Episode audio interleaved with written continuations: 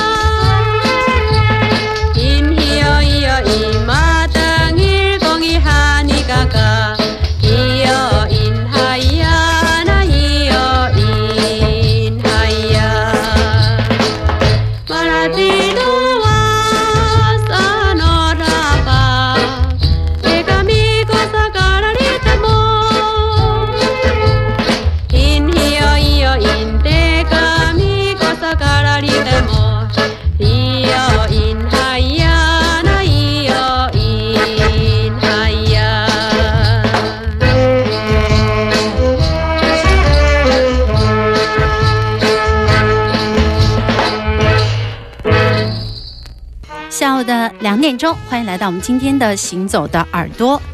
第一首我们带来的这是阿飞，这是一张台湾的 呃老唱片，嗯，你从哪儿挖的？呃我好像是第一次去台湾的时候买的啊，这是一张比较粗糙的，也不是很精细发行和印刷的唱片。黑胶的唱片的名字叫《台湾阿美族歌舞大会》，嗯它是台湾山地民谣的第十张，当年的有新星唱片，就是心心灵的心。因为当时我知道台湾有一个非常重要的一个民俗音乐，就山地流行歌唱片。待会儿再来说山地流行歌为什么叫山地流行歌啊？嗯就有一个非常出名的老板叫做洪传兴，他的有一个唱片叫做零零唱片。然后后面就分割出很多七七八八的什么新兴唱片、两声词的这个唱片啊。当时洪传新好像是经常出去喝酒，就骗他媳妇儿说我是其实是去录音了。喝着喝着喝酒了，他就说：“哎，干脆把音也录了吧，就随便录一点，好像是一个传说啊啊这样的。”那么这首歌由赖玉芳演唱，也是阿美族的一位歌手，歌曲的名字叫做《山鹰与山百合》，大概是一九六零到六五之间的一个出版啊，具体年份还不详，还有待考证。对，其实这个领域的好像很多人都还没有挖掘。实际上，在整个的台湾民俗音乐的这个考察期啊，嗯我们说史维亮、许昌惠都是民俗音乐学的大家家，也是重要的人物。我们在节目里曾经多次播送过他们做的一些民歌采集运动的成果。当然，最好的成果、最厉害的当然是各个部落的部族的原始的歌唱的录音。对，从郭一南哈，对对对，也嗯出版过黑胶的唱片。那从郭一南到陈达这种个人的展现，也由集体的智慧转向成个人的这个演唱或者说演奏的精华。嗯那么实际上，在台湾的这个民族音乐还有一个类别，嗯或者说还有一个小范围，就是台湾山地流行歌，就是说它既不原始。也不现代，它是由当地的这种少数民族自发形成的一种歌舞器乐合成的这种流行音乐歌曲。那么实际上，它就像我们去做田野采集哈，你会说，哎，请你唱一首你们祖先留下来的歌吧。那么一定不会出现电吉他，对，出现鼓，出现夏威夷吉他，出现一些现代器乐的伴奏，但是在当地原住民的自发的 party 啊，或者说生活当中，非常非常多的这种山地流行歌涌现出来。那么星星唱片、零零唱片这些公司就专门是做这种山地流行歌，相当于就是说给这个老百姓们听的嗯。本民族语言演唱的流行歌曲的这样的厂牌。对，说明那个阶段他们和都市并没有完全是割裂的，对是吧？这种不割裂、这种一衣带水的关系嗯错综复杂，对所以说有很多民俗音乐学者极力于研究这个时期的这样的山地流行歌曲，所以说嗯后面就叫成台湾山地流行歌、啊。嗯说到这种流行歌，你就知道它是跟时代一起走的哈，它不停的在变换。其实包括我们后面播送的什么纳卡西啊，什么嗯水晶唱片的来自台湾底层的声音啊，其实都是有一种半民俗和半生活化、半流行化的这样的一个有意思的一个方向。我觉得这一点特别有趣。嗯，阿飞刚刚忙完明天音乐节，感觉这个应该是忙完明天音乐节，然后静心来听的一首吧。对我来说，明天音乐节结束了，我不要听辉野金二，我不要听山上宽，我不要听所有的在我们音乐节里演出的，我要听别的。所以说，我会翻出一些奇奇怪怪的唱片啊，来安抚一下疲惫的心灵。好，行走的耳朵，我是刘倩。我是阿飞。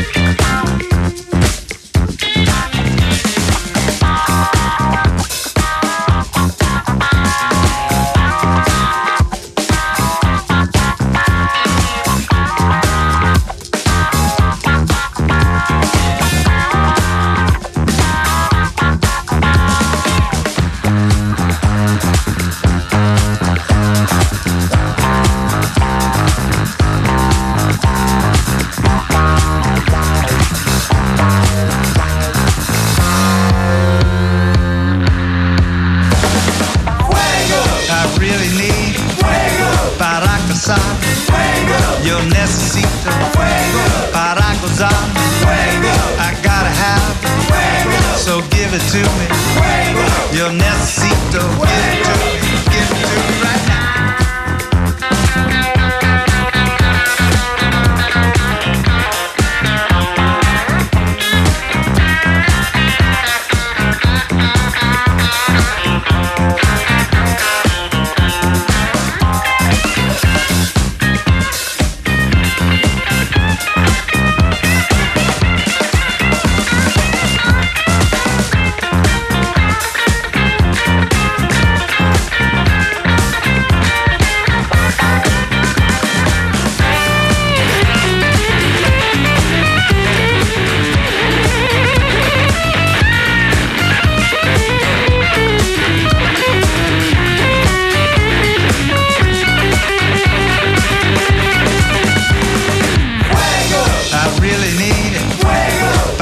casarme.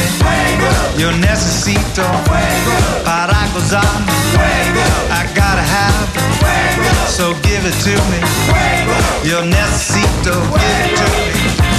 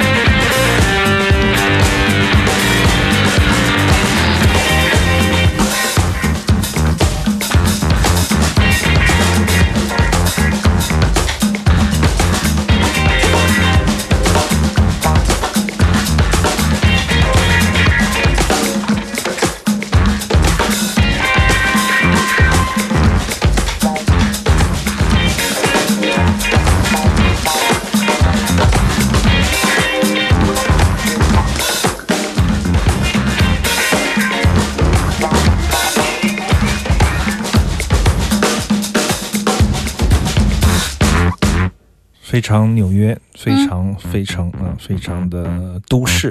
谁也想不到，他就是在几天前在我们深圳的明天音乐节表演的那一个一言不发、埋头弹琴的 Mark。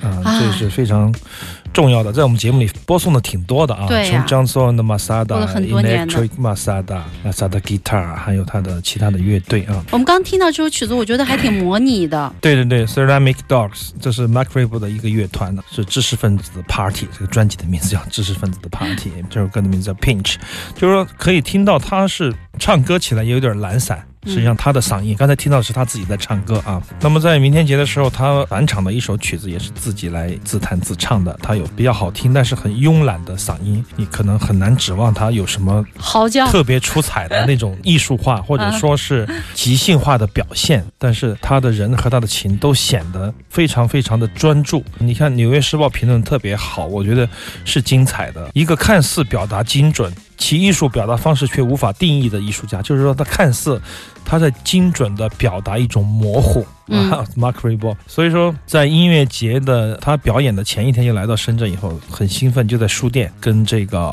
小雨、老丹、李信他们的红领巾三重奏做了一段非常精彩的即兴表演。那么是用电吉他来表演的。那么第二天他的演出的时候是用木吉他来完全展现他的从古典到前卫的这样的一个过渡。嗯，其实他更多的应该是他的比较前卫化的古典啊，可以这样说。在当天的演奏里面，你会看到非常硬朗的技术和技巧，非常非常高超的技巧，但是他有非常艺术的表达，这就是马克瑞波带来的一种可能性。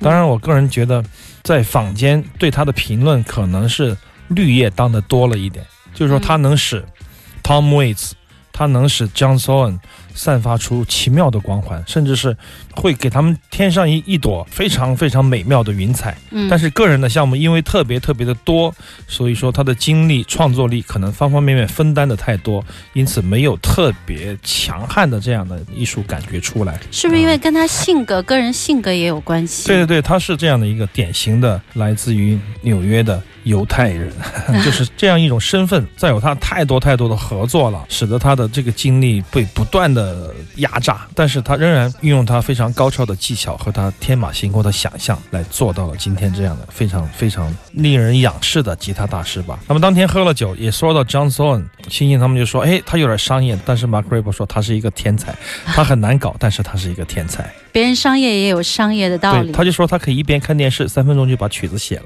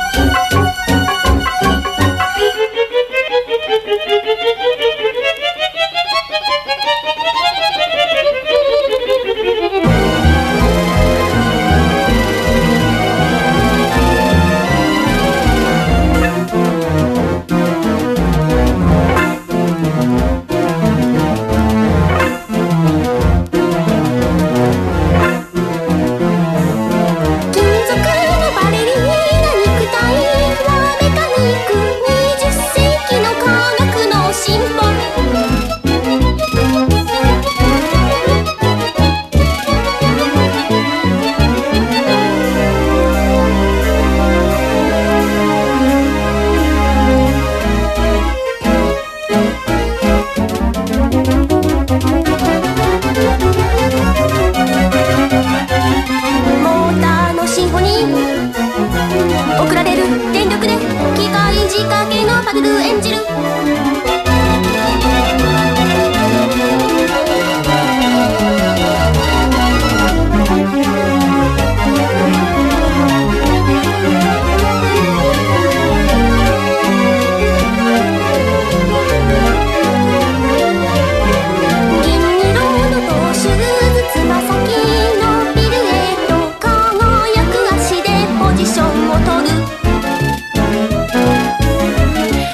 知道大家就是年轻的一些朋友听到这个户川纯这一段，嗯嗯嗯会不会想到二次元？跟二次元有关系吗？有一点模糊的关系。